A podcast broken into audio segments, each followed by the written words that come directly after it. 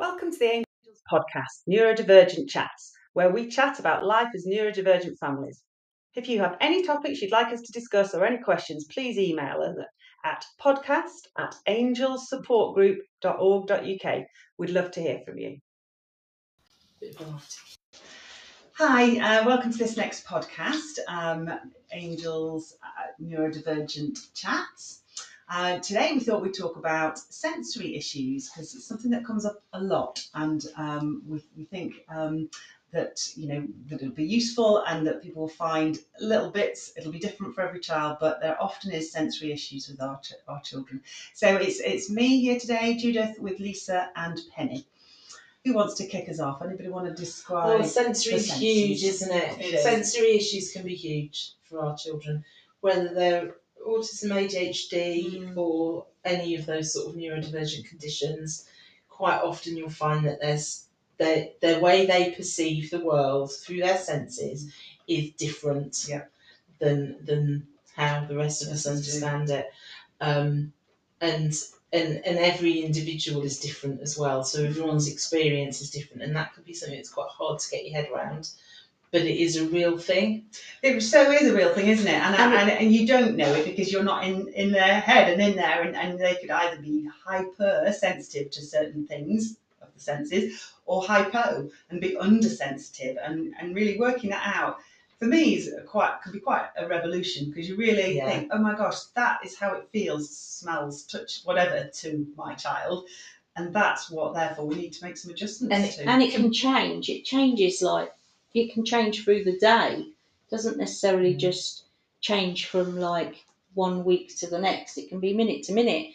So you you know what you thought they might be hypersensitive to today, in a few hours they might be hyposensitive to it. So it, it really does cause a minefield when you're trying to work out what's going on. But there are some fairly common um, hyper and hyposensitive reactions to certain senses. Like we often find that hearing, a lot of children are often hypersensitive with the hearing. Yeah. It's very rare that they're hypo. that's right. It's much more common, isn't it, to be the hypersensitive? Yeah, yeah. So I mean, you can go through the senses really, and just sort of give some examples of Yeah. what you might see. So starting with hearing, as you're saying, quite commonly, um, children will be hyper have hypersensitive hearing, which means that noises Three miles away down the road, they can hear. yeah so you you've got it's the child that commonly um yeah can hear things like leaves rustling outside um i used to say with my son i remember when he was first diagnosed and, and he because he wouldn't respond to his name being called and everyone was saying do you think he's got a problem with his hearing I said no because he can hear me open a packet of crisps from the bottom of the garden Yeah, so Yeah. you know he, he that really hypersensitive Yeah. hearing yeah. he would be distressed by noises like drills, hot air dryers in toilets. Anything with a motor yeah, can, fans. can be quite Yeah. distressing if you've got hypersensitivity to hearing. Um, and it's painful. It is painful. It is Mm. really does hurt, Mm. um, and it, it makes your whole head hurt. It's not just like it's a little bit annoying or it's a little bit painful. It it's like having a really bad headache going on, and you can't do anything with it. But it is one that actually, A, it's quite common with our children, and Yeah. B, it's one that you can see your children are struggling with because they've got the fingers in their ears, basically. Yeah, Yeah. hands over their ears. hands over their ears. So, so uh, this is one that the clue's pretty obvious to yeah, pick up on, and and, it is worth. and yeah. stuff. And they're walking down the road, and a lorry comes past, and they can't cope with the noise of that, or you know, Yeah, um, as you say, you're in the toilets and you go to dry dry your hands, and the dryer comes on, and it scares yeah. them, and it's and as you The say, Hoover it's painful. used to be Oh, the Hoover. one Hoover- that scared. Hot, hot air dryers used to be one for us, and and you could hear a hot air dryer going in a toilet down a corridor that none of the rest of us could hear, and you'd be really distressed and and put his hands over his ears. So it's that really. It's almost like supersonic hearing. It's like a Yeah. super skill, yeah, Yeah. but it is it's but it's it's painful. distressing and painful. because it's one of the ones that the clues you know can be pretty obvious when your Yeah. children are struggling with this then it's it's the making sure And- you've got those adjustments really Yeah. so it's either listening to music if that's what they like to do with their ear pods or whatever or ear defenders So it's yeah, something like ear that defenders help things that can help them control what they hear Yeah. is quite often what's helpful. So so it's also the child who makes a lot of noise Yes. because by making their own noise, they're drowning out the unpredictable sounds around them that could suddenly happen and be distressing. So they're the child that is super noisy. Um, yeah. And, and often they have the TV up really, really loud because again, it drowns out other yeah, and it's noises and it's predictable and they're in control of it. Yeah. That would make you feel like they were struggling to hear words, Yeah. wouldn't it? But So actually, actually, it's it's the, the opposite way the round. opposite yeah. way round.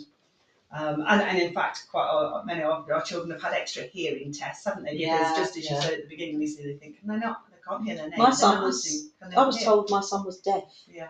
when he was 18 months old uh, Um, because he failed all of his hearing tests. And they end up doing a sleep test on him, which was difficult because he never slept.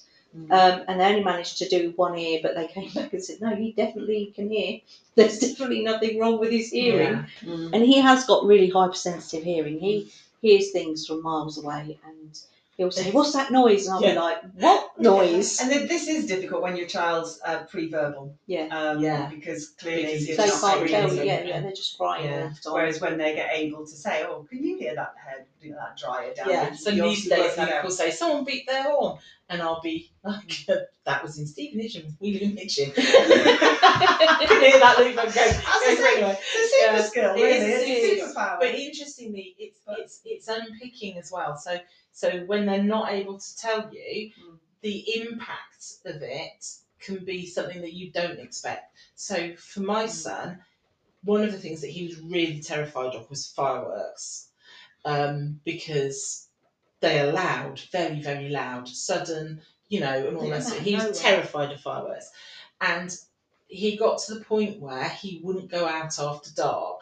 because he didn't understand that we only really see fireworks at certain points in the year Right. and all the rest of it. So for him, fireworks Mm. were a, a, a hazard that could befall him Mm. at any time if he was out after dark. So for a long period of his childhood, he would be really distressed when it Mm. started getting dark if we were out. And if you can imagine if that was a pre pre-verbal Yeah. child, you wouldn't know yeah, what that well, we was didn't about. know You for a didn't long know, time. We right. didn't work out. We couldn't No. work out what it was. No. And then we realised when he was starting, starting to be able to tell us, Mm.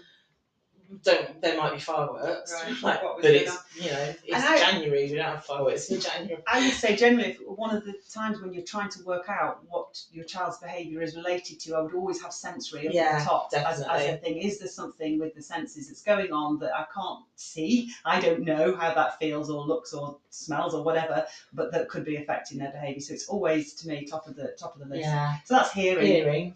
So then I suppose the next one to talk about that's quite a common one is smell. So quite a lot of our children will be hypersensitive to smell. So they can smell things and things are overpowering and you know, smells trigger emotions, they trigger Mm. you know, anxiety and stuff like that. Um they'll they'll be able to smell things and detect things by smell that, that that you just wouldn't normally expect. So you this is a child that for some reason will never go to toilet at school. Mm. It could be because the smell it, it, it smells to everyone, but for it's them well it's overpowering. impossible for them to go into that room. So overpowering. it's just Yeah. it's like it's like a physical Yeah. thing. Or it's the canteen, isn't it? That's Yeah. a classic time as well that we think at lunch times, or they're sitting in a classroom that's next to the canteen, and as Oh, soon as that the would cook and and and it can it, and you know what, what an example that's commonly given as well is is people is children who struggle to work with a particular member of staff and Perfume. it's because of their perfume Yeah. Yeah. is overwhelming Or the or they washing can't powder. washing powder Oh, yeah oh, I can smell people's washing powder. fabric softener or or things like I remember as a child so I had sen- hypersensitive smell when I was a child and I remember not being able to go in certain people's houses Yeah. because of the smell of their house and and knowing that their house would smell a certain way you know and it, things like that slightly it's concerned really at this point since we're in my house. No, you how won't. you feel about my house, no, yeah. Well, my son- My son could tell which shop I had been in yeah Before- yeah, so could mine yeah. without looking in the cupboards or seeing anything that I'd bought.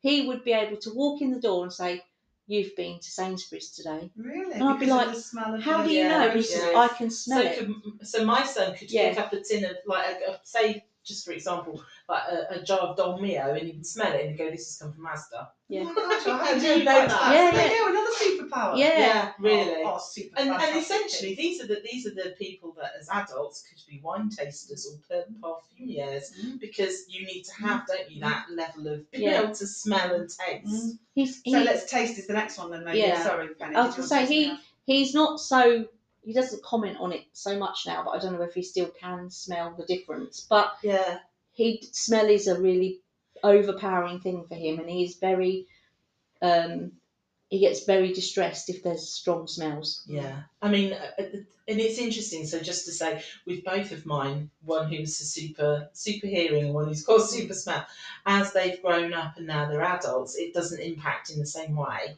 it's almost like I think they still have that. They definitely still have those senses, but they are able to manage it. Whereas as children, it was a huge, huge overwhelming. barrier Yeah, and, Yeah. and an issue.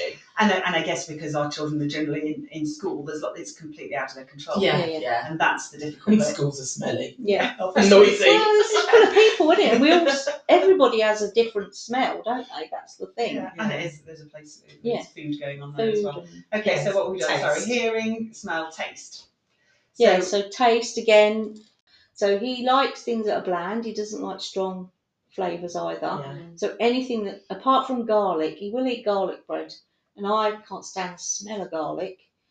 But he will eat garlic bread, and he's not phased by that. Mm-hmm. But he wouldn't eat anything that's spicy or has a strong my son's the opposite. Flavour. the spice—not quite spicy, the better, but he does. He does. He likes the flavour. flavours, Yeah, yeah, he's yeah. flavours. hypo sensitive Yeah, and needs things to be strong tasting. Yeah, yeah. So they can be the children who like the really spicy foods Mm. or the strong tasting things like Yeah. olives and, and garlic. Mm. But for both groups, the ones who are hyposensitive and the ones that are hypersensitive, obviously as Penny described, the hypersensitive ones are the ones that like everything to be very bland. Mm. Quite often you'll find that they they're the kids that cover everything in ketchup or salt yeah. because if you cover everything in ketchup or salt, you Tastes know exactly. It all tastes the same.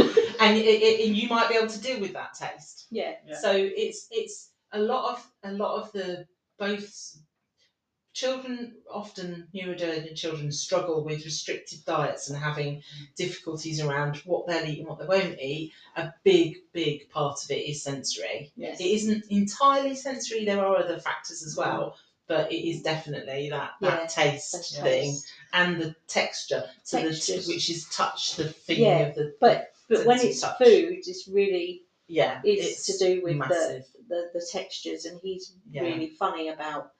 It is very crunchy foods he eats. Doesn't It also really comes down to they often like one type of pizza from Yeah. one type of place. Yeah, So they- it's and they like- can tell the they can difference. tell yeah, the they can tell where it's come from. Um, so that that also, as you say, that's Yeah. part of. Um, Does, it's and the they can tell when they've changed the ingredients in things. Yeah, yeah, That is another issue that as soon as you might buy the same brand of Yeah, something they've and they've changed. changed an ingredient in it, your child ti- won't eat it anymore. yeah. And typically, children who have got restricted diets do prefer things that are Predictable. predictable. So they'll they'll like the branded stuff because it is always the same, Yeah. rather than the homemade stuff, which Yeah. might taste Well, different. for because you can't always cook it exactly, the exactly, same yeah, every single time you cook it. So you might cook it slightly longer or slightly less, and it, it tastes different. yeah. So that that that's where that comes from. But So, my yeah. son is very much branded, and it's always the top brands Yes. because they don't really change much. No, they don't. Well, because the reason they're the top brands is mm. because people like the taste. Yeah. So they don't ever change them. Yeah, but it's also that they that quite commonly things like McDonald's chips Oh, it tastes the because same they anywhere. always don't they? every, anywhere in the world always taste the same. Yeah. McDonald's chips. Yeah, no, that's right. That's that. it is that consistency. predictability, It's predictability. and the yeah. You know but, what but- you're but getting. that's but we're digressing into some of the other aspects. Yes, of because that's restricted what the, the, so the last touch Touch. so touch then overlaps with that because it is it is that the feeling of things um, and so you can be high there's sort of two different types of touch isn't there there's light touch, Mm. which you can be hyper or hyposensitive to, Mm, and quite commonly our children are hypersensitive to light touch. mm. It So- they don't like it. They don't like They it. can't It feel it. it doesn't feel light. So this is when you brush past your child and they go, ah, you've stabbed me, Yeah. you scratched me. or they've got a little tiny scratch and Yeah. it's like the leg So- is falling off. Yeah, so I would be presented with a finger Mm. and "Oh, I need a plaster, I need to go to hospital. And I wouldn't be able to see what, was what it was on. on it at Yeah. all because it's so tiny. But that's that hyper, to, it was agony and it Mm. was like a, a massive injury as far Mm. as he was concerned, Mm. very real. And the pain was very real, but, but it, it's that because he's hypersensitive to light touch. But then the opposite is that deep pressure touch Mm. and sometimes they can be hyposensitive or hypersensitive to that as well. Yeah. So that's the child that breaks the bone or bashes into something and, and doesn't Cuts feel their it. leg in my son's case and doesn't Yeah, really feel it. doesn't lying there it. with a broken leg and managing on gas and air. 'cause, you know, anyway, Yeah, yeah. don't well, we, we, back we, to that thought. we we had broken leg and the Yeah. pe- the um the paramedic was like, oh, it can't possibly be broken because he's running around on it, and I'm like, yeah, yes, but he says it hurts. Yeah. If he says it hurts, that means it's probably broken, and Yeah. it was, you know, because because he couldn't. Mm. It's that it impacts on yeah. well, We're going into interoception now, so yeah, but it's that different different feelings of of of touch and and it can be not liking the feel of sand or water on your or skin. seeking it out. Obviously, I, Yeah. you know, my son used to run his hand down a brick wall, and you, you know, just Yeah. just touching and like to feel Yeah. the textures of a, a fence or a wall or or a, yeah. you know gravel or something. Yeah, so Mm. it's that, that and that's hyposensitive, Mm. needing that feeling of stimulation. My son would want people to bite his fingers and bite him Right. because he'd like that feeling, Feeling of That deep pressure. that. Yeah. So there's lots of so if you have these sort of funny things where they're they're doing behaviours Yes. that look a bit unusual, then it's probably that they've got a different a different sensation around touch. Yeah. So yeah, as I say, sensory. Uh, Yeah. Always my first thought with with a behaviour that looks a bit different or you can't quite Yeah. understand. Okay, so that's the obvious five that everybody Oh, we talks didn't about. do vision, did we?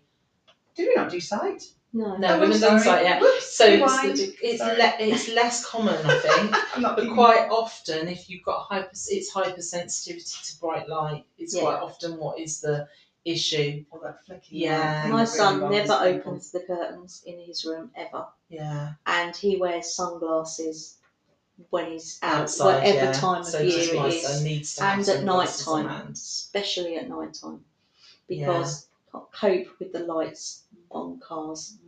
And- so has to have sunglasses on, otherwise it's just overpowering. Right. Yeah, and that can be painful as well. I mean, you, you know, and and so it's yeah, it, it in its its bright lights, um, uh, flickering lights are another thing that that, Yeah. that can be really overpowering. Yeah. Um, Which are not uncommon often in schools or Yeah. buildings like that. Are they? and then and then you were saying about. Uh, 'cause for the purpose of the podcast, Judith was flicking her fingers by her eyes. Yeah, sorry, can't see that. Yeah, but that that thing where, where they're doing things like that, that's to stimulate. So they're hyposensitive to Mm. light, and and they get a nice sensation from Mm. and stimulation from making the light change. yeah, a as lot. their fingers move across their Yeah. eyes. Yeah. yeah, yeah. Yeah.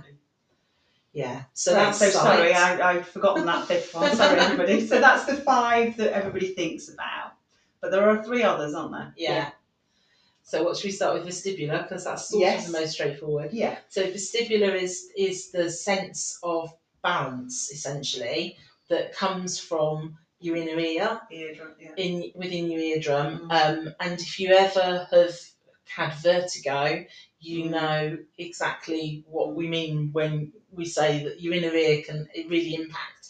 Mm. And for children who have a vestibular system that is out of balance, Mm.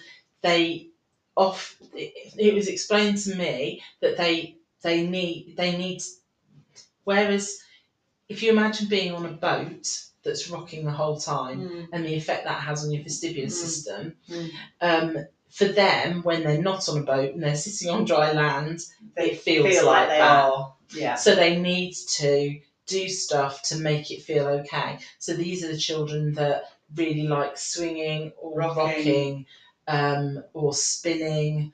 Um, they they need to keep stimulating their vestibular system one way or another. Yeah. Trampolining is another thing that's really good for for balance, helping it to Mm. balance out. But it is often the child that's that's rocking and moving. So Mm. my son rock needs to rock a lot Mm. um, because and the, his vestibular system. feedback. Yeah. But interestingly, when he is on a boat, he's really calm and Right. doesn't move about half Yeah. as much as he does the rest So of the time. go, should be a fisherman. Yeah, yeah. So he, he's- yeah.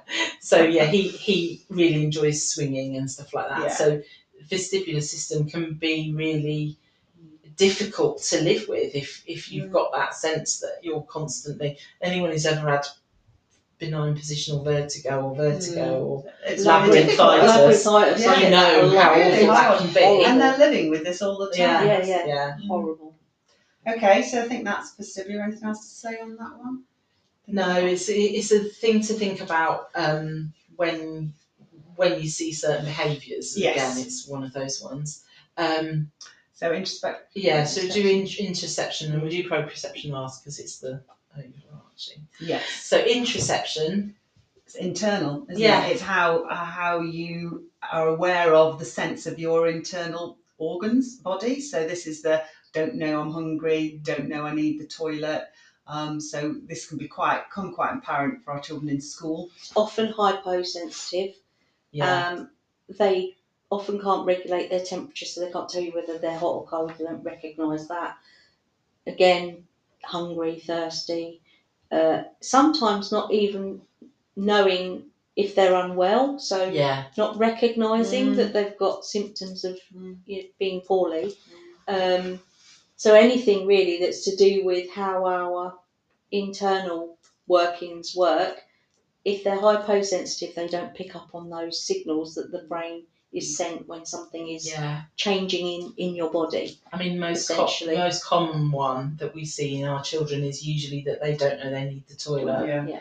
and that comes that sensation comes a lot later because essentially what's happening is the signal isn't getting through to the brain loudly enough And this is either going for a wee or a poo. by Yeah. the way. Mm. yeah so they don't know so it's the Yeah. child that takes much much longer to become Toilet dry trained, Yeah. and toilet trained because and it's it is literally because they don't know they need to go or they or they don't know until the last minute Exactly, and they hold on too late like they they wait until they get that signal is so strong Yeah. that they're like, oh, I need the toilet, and then it's too late. Yeah. yeah Yeah. yeah so so it but it also covers um pain as well Yeah. so it's that not knowing you're in pain or not knowing where the pain is coming It's from coming from. Yeah. Yeah. um, and not necessarily reacting to it so part of it as well and and this is something that i have is that you might know that you feel it but you can ignore it Mm. so whereas a normal functioning sensory person, I presume,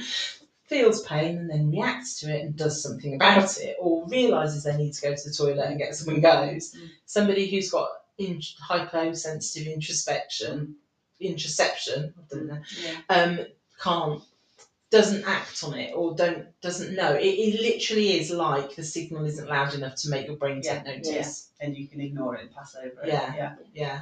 So it is one again. If these are the kind of behaviours your children and child is exhibiting, um, don't seem to know when they're hungry, and therefore they're Yeah. getting into you know pretty bad mood, and they haven't actually eaten, or they are having accidents at school, or any of the things we just mentioned, then then this is the thought to try and have. another another uh, and, and they all interlink as well so another one can be another issue that comes down to sensory is things like children who like to eat a lot Yes, and don't know when they're full. they don't know when they're full because their interoception side, side of it isn't working but also the sensory input taste and taste and touch wise they get from eating the motion of eating or eating something um, can be quite regulating Yes.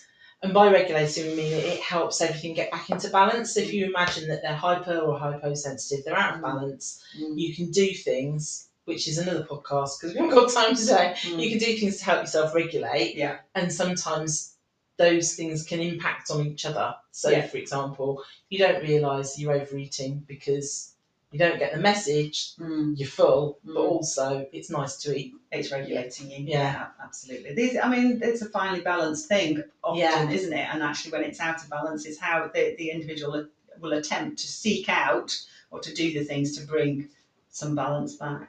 Yeah. Yeah. And the last one is the proprioceptive sense, which is your awareness of where your body is in space. So essentially, if you're sitting on a chair, you get feedback from that chair in your muscles to tell you that you're sitting on a chair. So you don't need to bounce around to check that the chair is below you. And the same if you're laying in a bed, even walking on the floor. So if you've got a hyposensitive uh, proprioceptive sense, you might find a child stomps a lot, walks really heavy footed. Yeah, heavy footed. um, Presses really, really hard. presses really hard, pushes, uh, lies on things, trying to seek that feedback in their muscles constantly. They might like you to, they might try and hug you really tightly and um, cram into really small places yeah, and things yeah. like that. And. I was just thinking about hanging upside down, Yeah. and that is one that's proprioceptive and vestibular. So the children Okay. that sit, sit on a sofa upside down, you know, Yeah. with their legs over the back. Yeah, that was my son when he was young. yeah, they- those Yeah. trying to adjust both of those senses. Yeah. Yeah, and, and if you've got re- so when my son was younger and he had an OT, look at his sensory profile. They explained to me that part of the reason he wouldn't settle for bed was because he's got really poor proprioceptive sense. He's really hypo, so he couldn't feel the bed. And because he's got such poor proprioceptive sense, he relies on his vision for movement. Mm. And if you're in a dark room and you're laying on something and you can't feel it, you feel like you're floating and you can't see where you are, that's really scary. Mm. And actually made so much sense to Yeah. me Yeah. why bedtime was so difficult for him. So it is understanding how all of these different senses Yes, actually link and affect each other because he relies on his vision for movement. He doesn't move where he can't see because he's got such poor proprioceptive sense. Mm. And even now, as an adult, that is still the case. He Yeah. And he is really clumsy, really clumsy. Like he can literally fall over anything Mm. um, and clang into everything and anybody, and he leans a lot um, because he just doesn't have that. All, Yeah. feedback so in getting his feedback muscles. off everything. Um, yeah. Uh, what I was going to say, in case people aren't aware, the professional that has this area of responsibility about sensory is an occupational therapist. So if you think this is a sizable area for your child, it is worth asking for an OT's referral so that they can look at all aspects. Because there are things that we can do, and when we talk about having a sensory diet, that probably is another podcast. But you know, there are Yeah. things that we can do and adjust at home, and probably as And then, importantly, at yeah, least at and there's quite a few strategies you can use. And thinking about the proprioceptive sense, that's the one that quite commonly you can do work with to help balance. And if you can balance their proprioceptive sense, it helps to reduce the differences in the other senses Yes. as well. So So it all regulates, yeah, doesn't it? regulates helps to it. regulate. gives you back a proper sense of everything being working as it should. puts back things into balance. Yeah. So yeah, there's def- there's loads of there's loads of strategies and stuff you can There is. I mean, we could probably have a bit of a, another chance to talk about it on podcast, but another podcast. But sensoryprocessingdisorder.com, good website to look at with some suggestions, and the NHS Greater Glasgow and Clyde Sensory Differences website, also just a recent one. Uh, but you'll find lots of stuff out there about sensory um, integration. So yeah, I hope that's been helpful. See you next time. Yeah, see you next time.